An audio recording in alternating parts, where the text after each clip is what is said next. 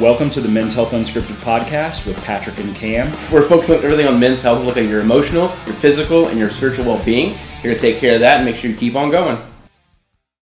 Hey guys, it's Patrick. I just wanted to remind you guys to follow us on Instagram and Twitter. On Instagram, it's at Men's Health Unscripted. On Twitter, at unscripted_MH. You can also visit our website, www.menshealthunscripted.com. What's going on, Men's Health Unscripted faithful? It's Patrick here with two guests, Brock Laramie and Joe Ferrelli. We have a very special episode because I feel like we get an opportunity to do some outreach here. We have an opportunity to be vulnerable, talk a little bit about our lives and some new journeys or old journeys that we've been on. Specifically, we want to talk about sobriety and, most importantly, just talking about alcohol, some of the stigmas associated around drinking or not drinking, some of the health consequences from alcohol, and also just some of the social aspects of drinking and sobriety. So we'll start off with Brock. He is a young entrepreneur in Tampa, Florida with us. We met him at the yoga studio and he's on a sober journey. Brock, tell us a little bit about your sober journey. How long have you been sober? And when did you decide to quit drinking alcohol? Yeah, thanks, Pat, for introducing me. I stopped drinking in 2018. So it's been quite some time. January 28th, 2018 is when I remember that I had stopped. And that was basically right after I graduated college.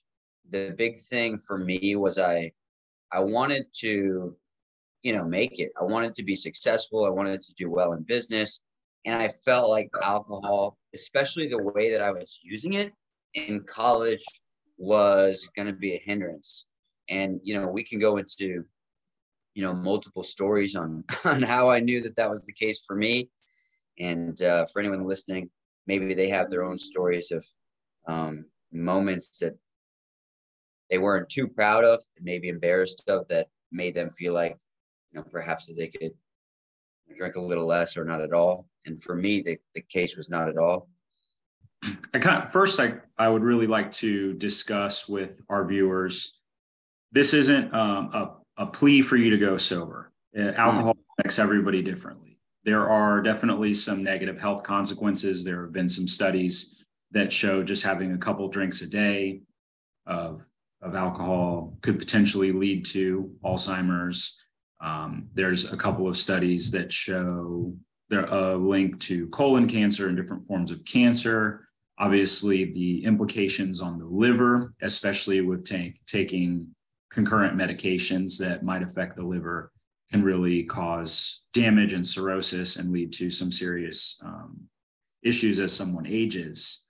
But I think everybody can look up the health consequences on their own. This is more geared towards the mental aspects, the social aspects of drinking alcohol, which are really the most difficult because we know what it does to us, but somehow, some way, we as Americans, we still have a hard time letting go of the social component, right? Mm-hmm. And so if anybody ever wants to try going sober, I want them to be able to use this podcast as a support system. So even if you want to do 30 days, 60 days, 90 days, half a year, forever, whatever you want to do, this podcast could hopefully be a tool and provide some value to someone's life.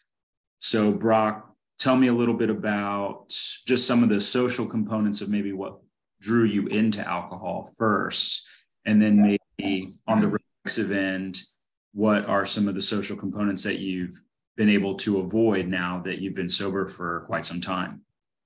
Yeah, so I think one of the things about drinking, especially here in America, is that it's just part of our culture, right? Like, and you go to college, like people go out.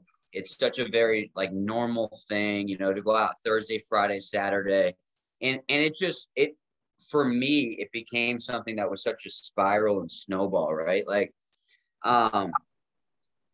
there's one thing that I would tell myself, like, hey, I'm not going to go out on Thursday. Hey, I'm not going to go out on Friday, because I felt like, you know, alcohol would really drain my energy and things like that.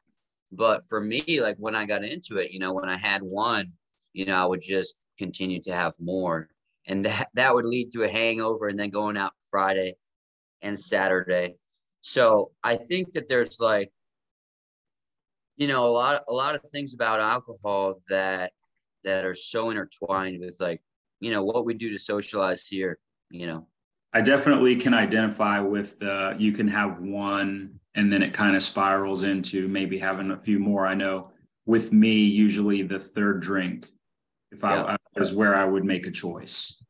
And a lot of times it would be the choice to continue drinking, and it would be more of a by technical terms, a binge drinking episode, which led to the hangover. For me, the hangover was more self-deprecation, negative self-talk, rather than the typical, you know, headache, nausea, vomiting type feelings. More so mine was internal thought.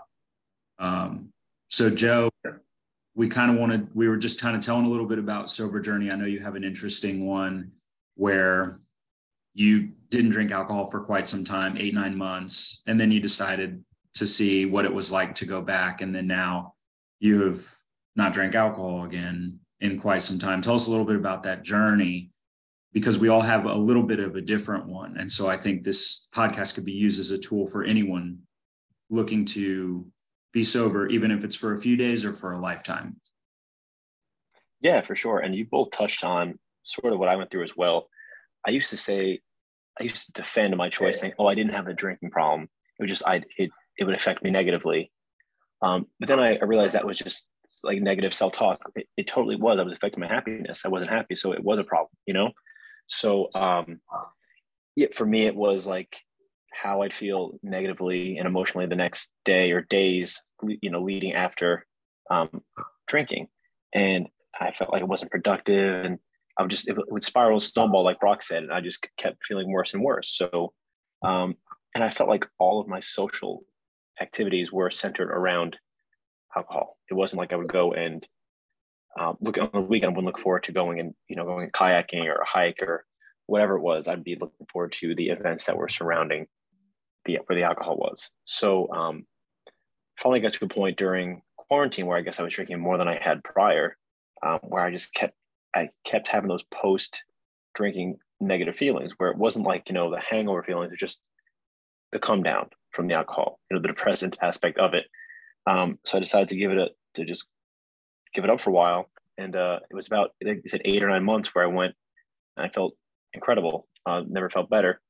But I guess where I was feeling was the social aspect. I felt lonely. So then I started dating someone and I decided to drink again with them. And then those feelings started coming back. So then after a few months of that, I ended that relationship, and I gave up again. And I've not looking back. I feel just as good as I did when I gave up the first time. Man, I'm happy to hear it. And I know you and I have talked a lot on the Riverwalk about not drinking. And I know, I remember specifically, I'll give you a lot of credit for this, was you were a really good support system for me, because I was talking to you on a walk one time saying, I don't think I've gone sober for more than 30 days. And I would really like, for a while. I mean, it'd probably been years since I had gone sober for longer than 30 days. So I wanted to see what it was like. And I confided that into you, and you were very supportive. And that kind of got the ball rolling. And some other aspects, you know, shout out Lambo for being awesome. You know, she's really helped, and her journey for, I think of 7 years of sobriety, has been really influential on me. And I felt like, for me personally, there were a lot of people that were coming into my life that had quit drinking, whether it was because of they said that they had an issue, or just saying, you know, I feel better. I just want to experience life and be present instead of numbing myself. And last point, kind of before we move on a little bit, is what kind of all three of us have said is the hangover, the negative feelings, the post-alcohol issues that come with it. And if you really think about productivity and just being present with yourself, if you're drinking, but if we start a week, I know I've used this example with Joe quite a few times, and Joe has too, is you start a week Monday through Sunday. And let's say we start Monday clean, we work our way through, we get to Friday, we're craving happy hour because the stress of the week or whatever that case may be. You drink Friday, then you might wake up Saturday, go to brunch, get a little hair of the dog in you. And people are probably going to listen to this and be like, God, this guy had a problem. But, but oh, that was me too. That was me too. Oh, yeah. Way worse. You get a little hair of the dog in you. And then you keep drinking.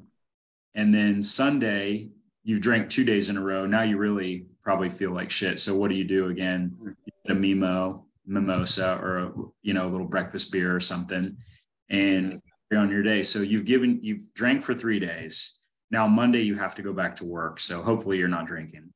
So Monday you go back to work, you feel like shit. It takes, now definitely in my mid 30s, it takes a couple of days to shake the hangover. So now if Tuesday I'm kind of feeling better, Wednesday, I'm really only giving myself Wednesday and Thursday before I'm hopping back on the train Friday and doing it all over again. So I'm really only giving myself 2 to 3 days of max productivity. And maybe that's not even max productivity because I'm not giving myself enough of a washout time to feel better. And so that was kind of something that I've really learned from my last, in a couple of days here, it'll be 6 months for me of sobriety. And that's something I really learned is how much more productive and how much more present and aware of my surroundings. Do you guys have any similar takes on the kind of 9 to 5 rut and happy hour?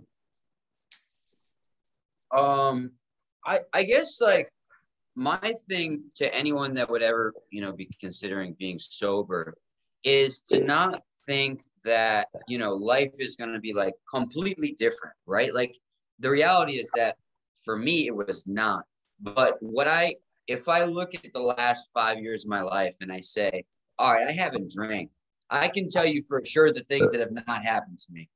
I have not lost my wallet. My phone has not been broken.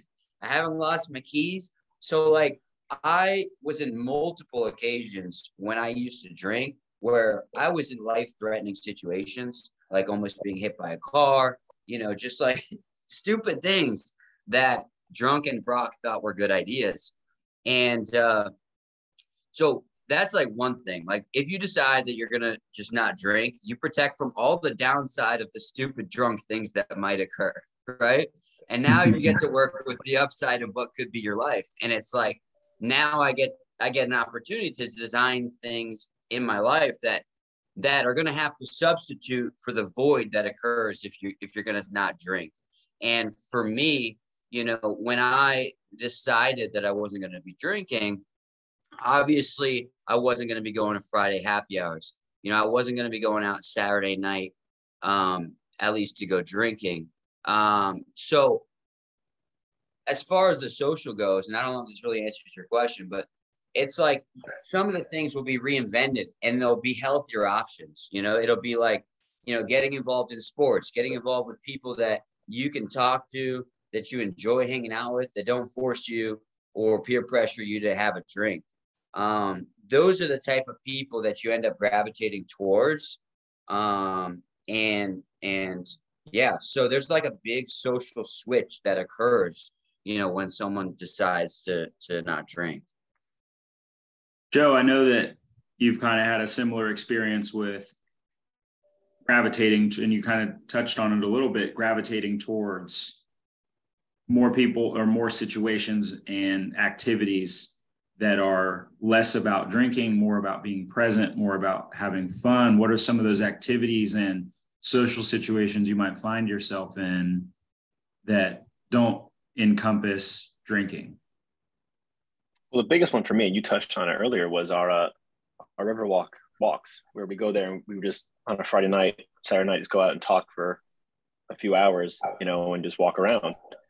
And for me, that was huge because at that time, I didn't have too many friends that were as supportive as like you or other people I've met at this point now were. So my friends at first didn't really understand or respect, I guess, my decision and would give me a hard time about it. Now you come to find out that those really aren't the friends that you need to keep around. I'm not saying for good, but at this point in your life. Mm-hmm. And like Brock said, like your life doesn't, it's not like flipping a switch, your life changes overnight. You're still going to struggle with things and do certain things, but you're not going to do the stupid parts that come with when you are drunk. Like he said, drunk Brock or drunk Joe, the things I would do then, the self-destructive things I would do then. So I don't miss those things.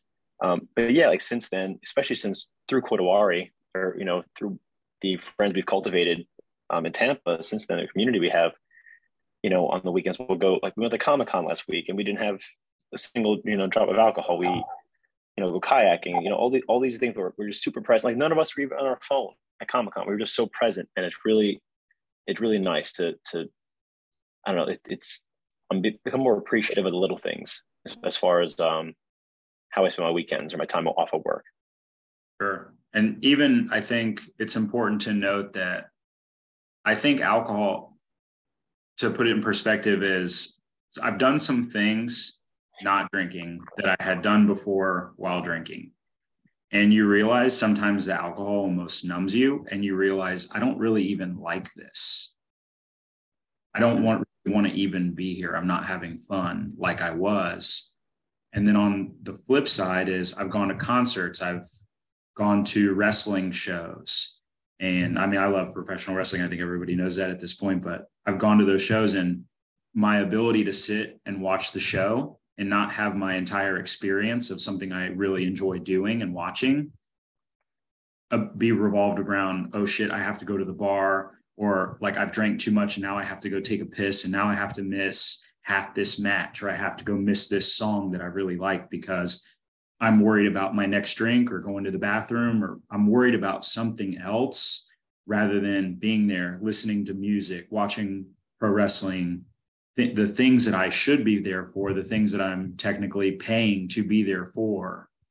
Now I'm focused on next drink. And I think that takes away from the moment that you're trying to cultivate. Brock, any kind of similar experience with that, or any even things that you've done? I mean, yeah, like I would say, like for me, it's not so much like this Zen presence. I wish that I had experience. I do have experiences like that, but that's not like my whole life sober. I'll tell you that, you know, the thing is I remember everything. So when I used to drink, I would black out. So there would be like very large parts of my night that I just don't remember. And I would have like tremendous anxiety being like, what happened last night? You know, why do I have one shoe on? You know, where's my other shoe? Like all the things that happen with like, you know, when you get too drunk. And, you know, that just developed my anxiety and things like that. So I have a lot less anxiety. So that's good. But yeah, presence. And the good thing about not drinking is you remember everything, you know, like if you go to a wrestling show now and 3 years from now, you're thinking about that wrestling show, you're going to remember what occurred. And it's almost like you can relive the experience. You know, if you're drunk and you're looking back at an old experience you had, like you don't remember that much, you know? Yeah. I specifically went to a pay-per-view in March in Orlando. And I remember sitting there and watching people file in and out of, well, and I sat in my seat pretty much the entire time. I got up to stretch a little bit here and there, but I was in my seat and I was there, and I remember the whole show. Mm-hmm. And I remember people, not so much the people I was with, but the people that were sitting around us were like, oh, I've got to get a beer real quick. And and it's something that you don't notice when you are drinking, or when you're drinking in that social aspect. But when you're not, you kind of do notice how much people focus on going to get the next drink rather than sitting there and being wherever you want to be, whatever show or whatever it is you're there for. And as I've seen it, it's weird because like every month or every few days that I don't drink, I notice new things about myself, and I'm relatively new in the sobriety. I want to kind of dive a little bit more into the social aspect. I know we've kind of touched on it a little bit, but you can't watch a game on TV without seeing a commercial for alcohol. I don't think you can watch TV generally, or see an ad without some, an ad without alcohol being advertised. It is so ingrained into society. And I know you guys have told me off podcast, when you first started drinking, or when you don't drink and you're around people are, you know, there's the question is always, why aren't you having a drink? Right. Mm-hmm. And no one says that, oh, do you want a hit of this? You know, do you want a hit of this heroin or whatever? People say no, and then it, you know, goes away. But alcohol, it's almost like people are curious or asking you, what's wrong? Why don't you want to drink? And it's this constant pull into alcohol. Like, you know, I noticed when the Lightning were in the playoffs, I noticed people saying, oh, now that the Lightning are out of the playoffs, I'm going to take some time off drinking. So what does a Lightning in the playoffs have to do with alcohol? Like this sense of camaraderie through alcohol and sports, and just the interwoven aspects of alcohol in society. Yeah, Joe, do you want to touch on that and I can follow up? Yeah, sure. It's funny, Pat. So we went to a few Lightning games together. I remember the friends you were talking about who had said that. And it was, there was one night in particular I remember because they had won. And this guy with us who I just met offers to buy us a shot. I remember he took offense to me saying no. Mm-hmm. And I tried to explain to him, you know, it wasn't a personal thing, just I didn't want one, you know. And I remember how upset he got, and I just met him. So that was a really odd observation that I had very recently with you with the playoffs. So I agree. And even outside commercials, I mean, it's also interwoven into all the media we consume. I mean, you can't watch a movie or a TV show without there being some kind of, you know, alcohol imbibing aspect to it. And it's a very normal part of life. I'm not saying that that's an odd thing, but I'm just saying that it's so prevalent in everything we consume and do that it's hard to even fathom not doing it for some people. So that's been the biggest thing for me as far as the social aspect is having to deal with the people that can't even fathom not being able to, or having the self-control to not have alcohol, or how you can enjoy yourself without it in your life. That's kind of the biggest thing I've noticed. Yeah. Real quick before Brock goes, those commercials too don't always show the, you know, drunk Brock, drunk Joe, drunk Pat running out in front of the car, right? They don't show drunk Pat jumping off a roof through a table, you know, and spraining his ankle, that kind of stuff. So that's kind of something that you notice. Everybody's just having a good time. Everybody's beautiful. You know, people aren't puking off the side of the boat. That's not what the commercials are about. So, and those are all definitely things I've probably seen and experienced. So, yeah, Brock, anything else to add on that?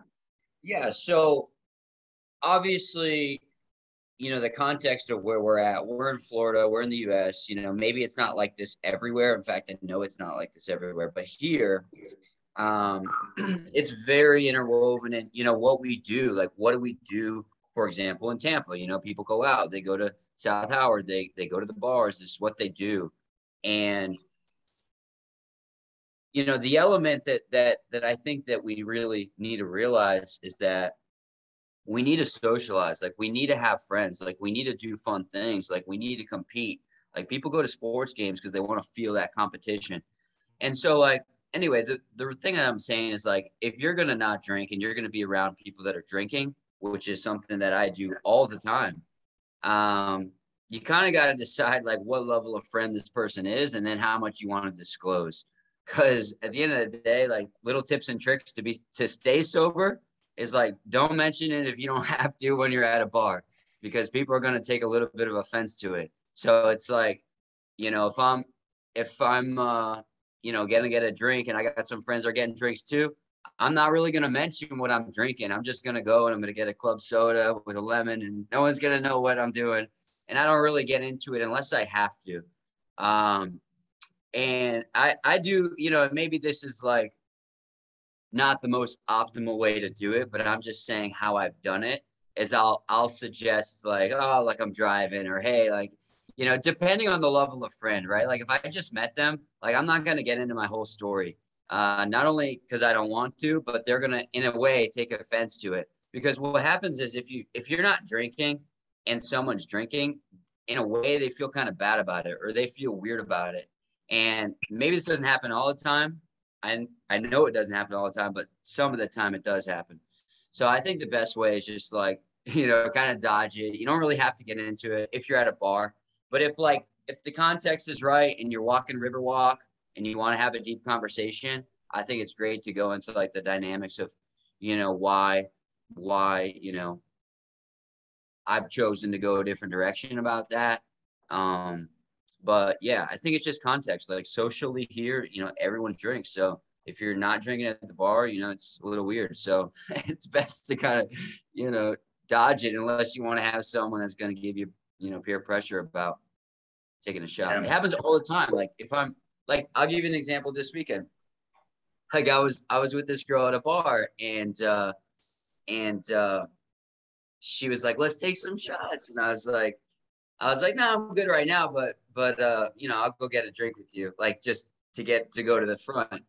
And, you know, I'm single now. So she was cute. And I was like, all right, let me talk to her. And when I didn't get the shot with her, it was like odd to her. She was like, you're not drinking? Like what?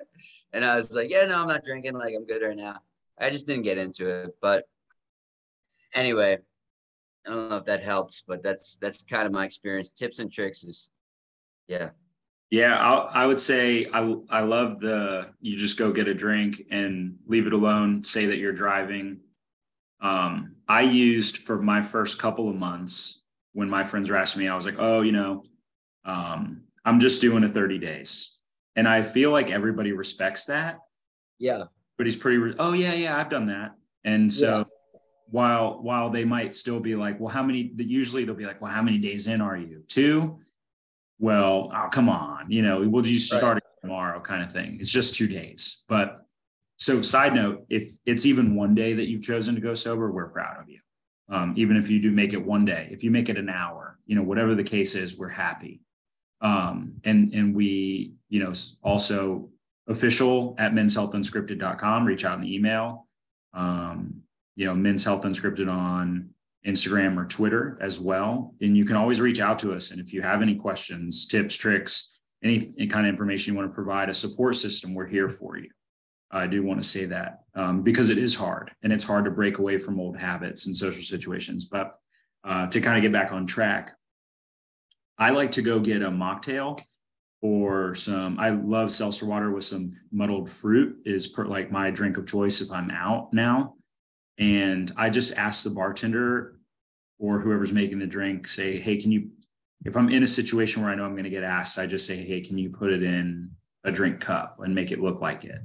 And no one really bothers you. They'll say like, oh, what are you drinking? I'll just say like, oh, you know, I had the bartender make something for me, their choice. And they just say, okay. And usually you can kind of get by on that. Getting by on say, you know, I'm taking 30 days or I'm taking a week or whatever amount of time. I think people started to notice when I started getting up to the 90 days of I'm taking 30 days. So I've kept taking 30 days and people were like, okay, what's going on? And then I just kind of had to say, well, I've chosen to not drink alcohol for an indefinite period of time. Right.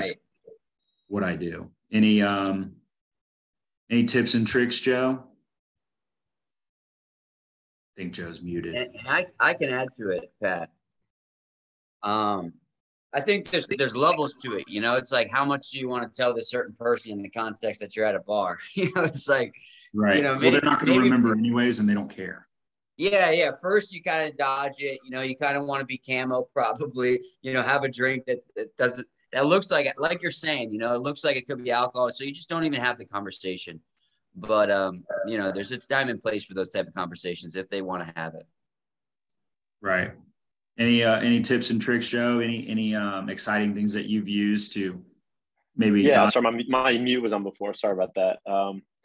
Like you both touched on, I originally used 45 hard as my excuse. It was like, oh, I'm doing 45 hard. I can't have alcohol now. And then, like you said, I did it twice back to back. I used that as my excuse twice. So like, after like 90 days, like, okay, like how many times are you gonna be doing this for? But then I started using like Liquid Death as my drink of choice, because in a can, I felt like you're holding a beer with everyone. And then once like that picked up, people started noticing that was water. And they, you know, they found out what it was. Now I do what you said. I pour it into a glass with ice, and it's like, you know, unless they taste it, they're not going to know. And if they ask me, oh, what are you drinking? I'll say, oh, I'm good with what I have now. You know what I mean? I don't need them to try to get me anything or try to find out what I'm drinking or surprise me with something. And then if someone tries to surprise me with a shot or something and they take offense to it, I'm saying, listen, you didn't ask me that beforehand. I would have said no. So like, it's, you know, I'm not taking that. I'm sorry. You know, it's like, and you don't need to get into why you're not drinking it, but if they didn't ask you beforehand, you you don't need to take that. You don't have to take a shot. Right. So yeah. So I think like Brock said, I've learned quickly that trying to avoid the topic is definitely, yeah. Maybe it's not the healthiest as far as how to handle it, but it's definitely made it a lot easier. Yeah, I actually had a kind of a revelation where I feel like I've gotten past the hiding it part. Honestly, sometimes I do, just depending if it's a situation where I don't feel like even addressing the conversation, maybe I'll hide it. Or it's like a situation where, you know, if I'm going to like an event or something and I'm never going to see these people again, I'm just like, oh, I'm just good tonight. Right. You can just leave. But if it's more of a consistent social interaction, I feel like now I'm just like, yeah, I'm sober. I'm not drinking. And if you're assertive enough, they leave you alone. But my revelation was I was in Nashville with my very good friend, Jesse, and he loves to party. And Jesse and I have partied more maybe than anybody. Like, it was just like basically like the Batman and Robin of partying back in the day. Tour of Howard, tour of Ybor, Seminole Heights, just running through everything. And I was in Nashville, and this guy noticed I had a Liquid Death, and he's like, why aren't you drinking? And they all played baseball together, or they had some kind of, you know, thing. He's like, why aren't you drinking? We're at an after party. And before I could even say anything, Jesse was like, listen, that guy's done it longer and harder than you probably ever will. So leave him alone. And that was really inspiring to me to say, I've done enough. I have nothing else to prove. It's time to do something new. And that warmed my heart. And I can't wait for the opportunity, honestly, for someone to ask somebody I'm close to why they're not drinking. And I get to say the same thing, like, shut up. They've done their time. Let them go. And Jesse still likes to party. There's no doubt about it. But the fact that he stepped up and knowing that it was a choice I made and not, you know, asking me to drink with him or do anything like that, I really appreciate. I appreciate friends like that who, even though they want to drink, and like, again, it's not, sobriety isn't for everybody. And, you know, some people can handle just a drink or two or a half a drink and then they go home. Right. I'm not one of those people.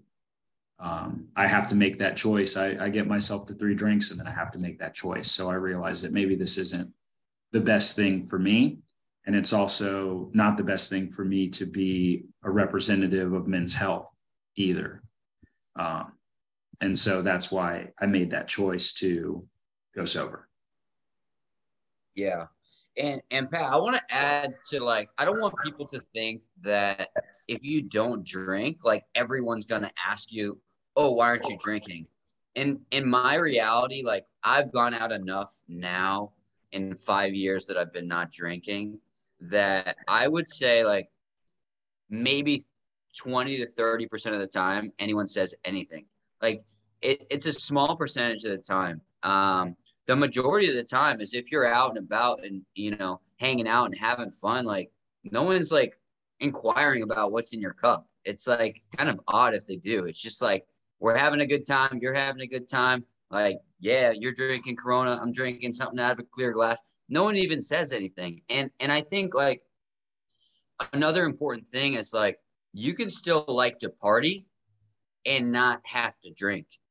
And it's not so black and white, at least in my life. It's like, I still like to go out. I like to, you know, hang out, talk to people, meet new people, listen to good music, go to a game or whatever it is. And those things don't have to have drinking, you know, even if the majority of people do like to drink at those events. I just want, like, your viewers to know, like, hey, you could still like all those things. And it's still totally okay to go to the bar or totally okay to go to an event that, you know, most people get drunk at, and you don't have to. And you know, not everyone's going to ask you about why you're not drinking. You know, you can have a real good time, and a lot of the times no one's going to say anything. Just want everyone to know that. That's a great point, Brock. Yeah, you're right.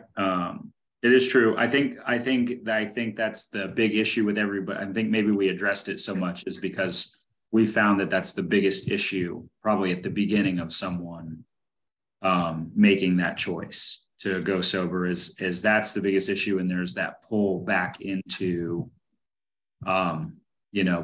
drinking. There's like a pull and a peer pressure that comes back in. And I think that's a big thing to help people address. I know that a lot of people I've talked to that have gotten sober have said that that's like one thing where right when you first start, your crew of friends that you have drank with will always ask why or things like that. And, sometimes it is good. It's healthy to kind of separate a little bit just to kind of see how you're feeling.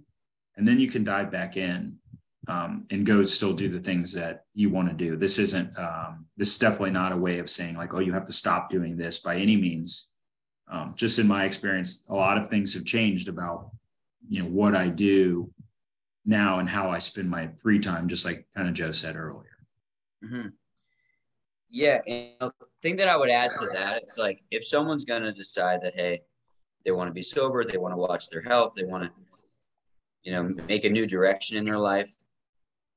The important thing is to know that a percentage of your friends that you hang out with today will not be your friends in a couple of years because of different interests. And that's okay. And I think like, at least that was my experience. If I look back on my college times and like when I was drinking a lot and the buddies I would hang out with then, I would say about half of them I still associate with. And, the other half just didn't get it or, we went different directions for one reason or another. And I think that that's okay. And people, we don't need to stay friends with like people that we're going different paths. Like, but it also doesn't mean that we, can't, that there's not going to be people in your life that understand the decision that you're making. And, just taking it one day at a time. Like it's not this life-changing thing per se. Like, hey, like I'm just not drinking for now. I'm just not drinking for now. And, you can take it however long or however short that works for you. But, and then the last tip I would say to anyone is know that there's going to be a void and you're still going to want to fill it. And that void is going to be like a social void. And it's going to be, you're going to have this habit. Like if you're anyone like me, that you're anticipating going out on a Friday and Saturday night. So you quickly need to substitute that time for something that's like a healthier alternative, or else the pull will take you back. And so you got to substitute quick.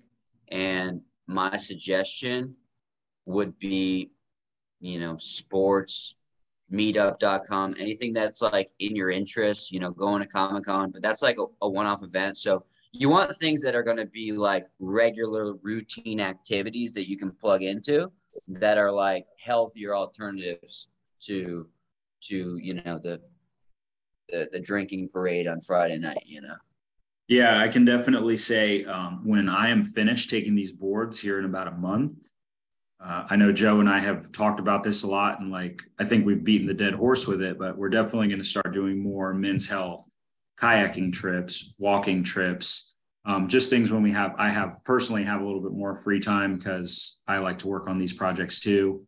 I'm not, trying to ride Joe's coattails with any of this, but we have been working really hard on finding a nice area to kayak in Tampa. So if anybody's listening, you're in Tampa, St. Pete, and you want to drive in, we will start posting things on the website to kind of supplement some of those maybe urges, or just to grow our own sense of community outside the podcast, outside of social media. Because I think the sense of community and a support system is so important for someone, especially at the beginning infancy of sobriety, where you do have the urges and you still have the old pulls. And, I know that there's been times in my life where I've had friends where, all I have to do is send a text and be like, hey, let's go get fucked up.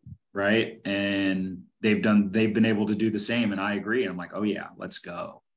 And I think that me being on the journey I am now has influenced the people around me. And I will say, I know we kind of harped on a lot of people bothering you about being sober, but I will say that a lot of my friends have been really, really supportive, and I'm very grateful for them to say, okay, you're not doing it, then we're not going to bother you about it. And that's okay. We still invite you to stuff. You're still always welcome. And that is what I really appreciate. And those are real friends. And those are people who, you know, have a positive impact on me and make me feel good about the decision that I've made. For sure. I think just to add on that real quick, both of you have said it. The vast majority of people are totally fine with your decision. They don't give you a hard time. It's a very small percentage of conversations that are awkward that stand out in my head, and that's why you bring them up. But for the most part, friends or people you don't even know are very accepting of it. I do think for any listeners that that are starting this journey and are having trouble, I know at first I was very lonely because I was avoiding those places and people who I would go to drink with. So at first it was a lot of alone time, you know, going kayaking, bicycling, walking, whatever, alone. So then having a community or a sense of community to do that with is important. So like you said, outside of social media, so we could kind of build this community and start hosting these events, and people can come and have a safe place to hang and not have to worry or feel awkward about not doing the things they've typically been doing. We can hopefully provide that for them soon. Yeah. And while it's fresh in my mind, Joe, like the thing that I learned after, you know, really deciding not to drink is, you know, small talk and like building a life that you want to build. And these are the two things I'll touch on. One is like socially, drinking helped me just have conversation with anybody. And I think that small talk is a funny thing. Like if you want to go to a bar and talk to a bunch of people around you, it helps if you're drunk, right? So if you're not drunk, you got to build a new skill set. You got to be interested. You got to build presence. You got to be listening. And I think that really benefits somebody in the long term, because like, you don't need alcohol to have a conversation, to be fulfilled, to listen to somebody, to be present. That's really important. But it's a skill set that gets more advanced when you stop drinking. Because if drinking is the lubricant that makes you be able to have conversation with anyone, if you take that away, well, now you maybe can't have it as good or whatever. So it's like, if you want to just talk to someone, you know, there are books about it. You can just go out without drinking, you'll get better at it. But and the other thing is like, I think that part of drinking is like, it's the mass thing that people do, right? So if you're not going to drink, your life is like, it has to be a little more proactive. You're designing it the way that you want to design it. If you're going with the crowd is going to drink, the crowd is doing that. And you can choose to do that. But like, I guess what I'm saying is like, you got to be proactive about designing a life that you'd want to live and then putting yourself in that life. And it's like that, building the community, building the people that you guys, that anyone would like to hang with, like you get better at that too. You get better at that. You say like, hey, like I want to make new friends. I want to try new things. I want to do something different. Like you get better at all that stuff if you're not drinking when you're doing it. You know, I know it sounds different, but it's like, there's so many new things that I do now that I didn't do when I was drinking. Like I didn't play soccer. Like I wouldn't have met y'all at the yoga studio. I wouldn't do a lot of the things that I do. I travel a lot. Sometimes I travel alone. These are things that I probably wouldn't do if I was super drunk. Well, I can't agree with you enough about shaping the life that you want. And a short story kind of popped into my head here is when towards the end of my pharmacy school run, block 5, like you're on rotations and stuff in like hospital pharmacy, community pharmacy and things. And I was really depressed. You know, I had a career previously and owned a business, went back to school, had to really scale back my lifestyle, which is fine. That wasn't a big deal. But when you realize like you're working your ass off, you're not really getting compensated for it, your friends are going out and you're still working, and like there's no reward, I guess. it can get a little bit easy. And looking back on it now, it can get very easy to get depressed, especially, you know, I had some preceptors, they're great preceptors. I learned a lot, but like they would bust my ass. So a lot of times I was escaping my reality with alcohol and going out and just, you know, for lack of a better term, just really getting fucked up. I mean, I'll be serious. Like, and it wasn't an everyday thing, but I would binge heavy on the weekends to numb myself for having to go back on Monday and repeat the same thing again. And it wasn't that I didn't love pharmacy. I think it was more so that I felt at a certain point where I was just at the end, you're tired, you're depressed. It's like, am I ever going to get out of here? Right. It was almost felt like prison to a degree. And I do want to say I'm grateful for my education, but the issue is that I was using alcohol to mask how I really felt. And then as a result of that is I would get these hangovers, like I discussed at the beginning of the podcast, where I would be self-deprecating, where I would say, I'm not a great representative of men. This is how this was my negative self-talk. So this is going to be full vulnerability here. I'm not a good representative of men's health and the community I'm trying to cultivate. How is anyone going to trust someone who is trying to promote health and wellness that's going to go and binge drink on the weekends and like really cause some, you know, self-harm? Like I wasn't going to the hospital, but you know, getting fucked up is a form of self-harm. If you disagree with me, please at me and we can have a discussion. And it's a way of masking yourself or, you know, obviously, like I said, masking depression, masking other issues. And finally, I would say the time that I would spend, maybe not so much drinking, because that's only like a small window, but the recovery time and the hangover time. So, you know, you're losing the small window of time that you're drinking. So if you're out for 3 hours drinking, 4 hours drinking, whatever, you know, okay, that's fine. That can be chalked up to entertainment, but the day following it that you're beating yourself up, your hangover, your head is covering or hovering over the toilet. You're not productive because you're nursing yourself back to health and mental health and physical health. And so in those hangovers, I would truly beat myself up about not getting maybe the things done that I need to set up Men's Health Unscripted successfully. Not working on certain things that I would, because I was nursing myself back to health, and I was on the couch, like, you know, with a slice of pizza and like my face buried in some pillows, and just not being able to do the things. And so now in sobriety, the thing I enjoy the most is Men's Health Unscripted. It's my passion project. And, you know, along with Joe and Steven and Cam, and we all work really hard on this. And the thing is like, now I feel like I'm a representative. Now I feel like I'm a positive influence. And now I feel like when I'm not working on pharmacy and my career, I'm working on this, I'm working on the website, I'm working on the podcast, social media. And so that is so much more fulfilling than sitting, you know, laying in bed, giving myself the woe is me talk and the upset, negative, self-deprecating talk about not getting the shit done that I need to get done. That's the biggest thing that I can say, you know, and what you said about creating the life that you want really resonated with me. And I really had to tell that story because I feel like a lot of people, I would hope that a lot of people maybe identify that and can use that as, you know, a system of, you know, hope and well-being, that like, this isn't the way I have to live. I can live a different way. Yeah. I mean, I could add, I just think that, you know, for me, like you talked about earlier, you know, having one drink, two drinks, three drinks, and then making a choice. That was not my personal experience with alcohol. If I had that third drink, if I had that first drink, I'm going to have a second drink. And if I have that third drink, it's a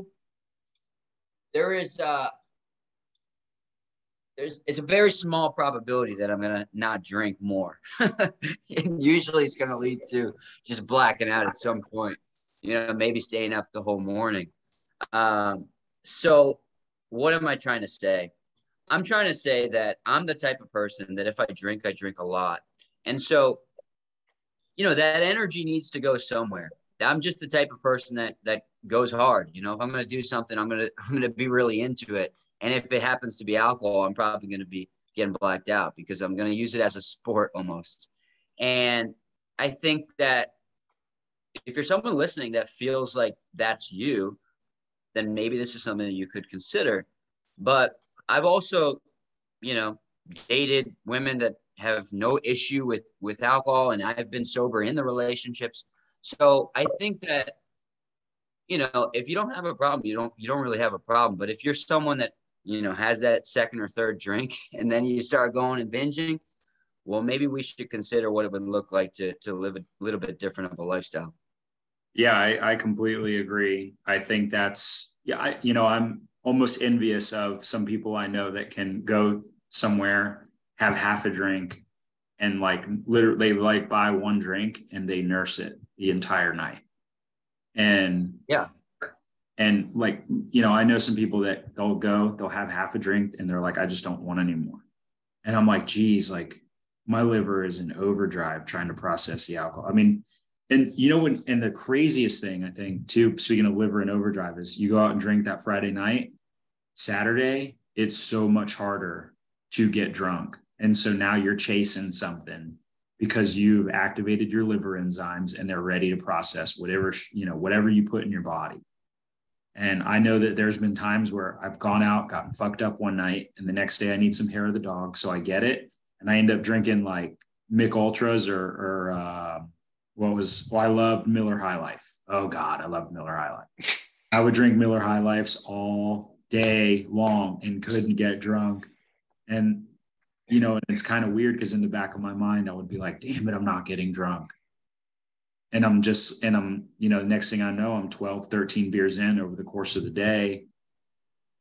And it's just, it's really kind of eye-opening how much personally I was masking so many feelings that in these past almost 6 months, we'll say 5.9 months almost, that I've been so close to, or just, I've felt so much different.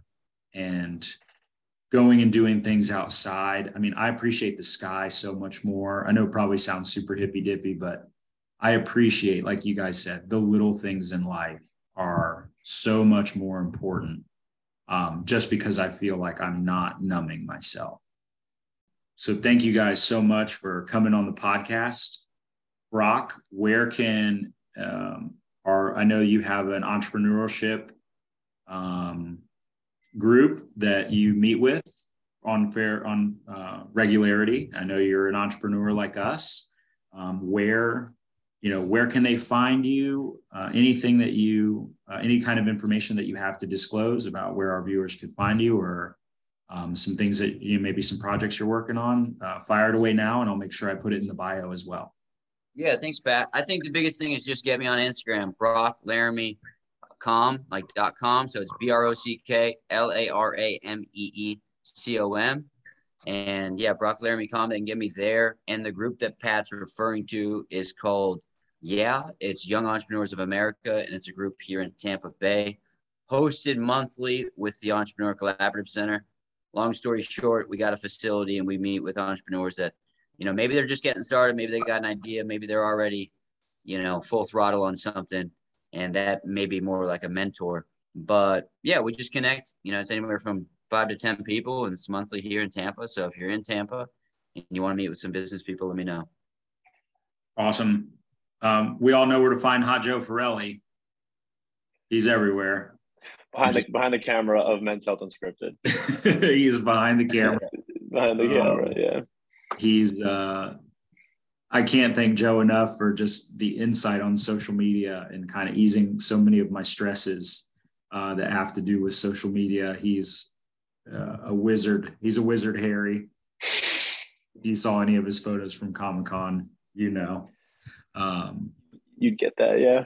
Yeah, guys, thank you so much for sharing your experiences, being vulnerable, and hopefully giving our listeners a place to go if this is something that they're trying. Again, like we're not, you know, I hope no one feels like we're forcing this down their throat. We're just giving them an opportunity at something new.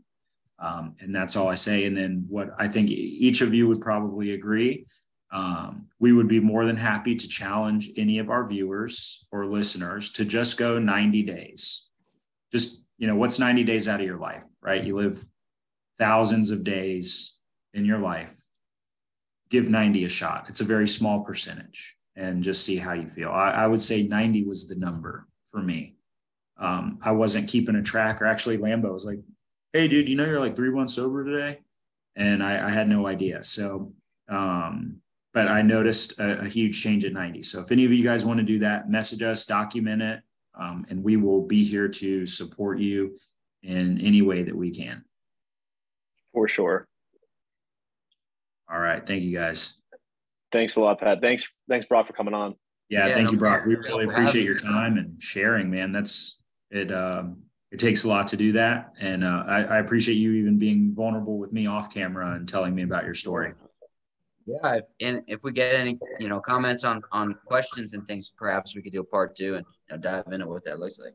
Oh yeah. Hell yeah. I would love to hear what people's experiences are.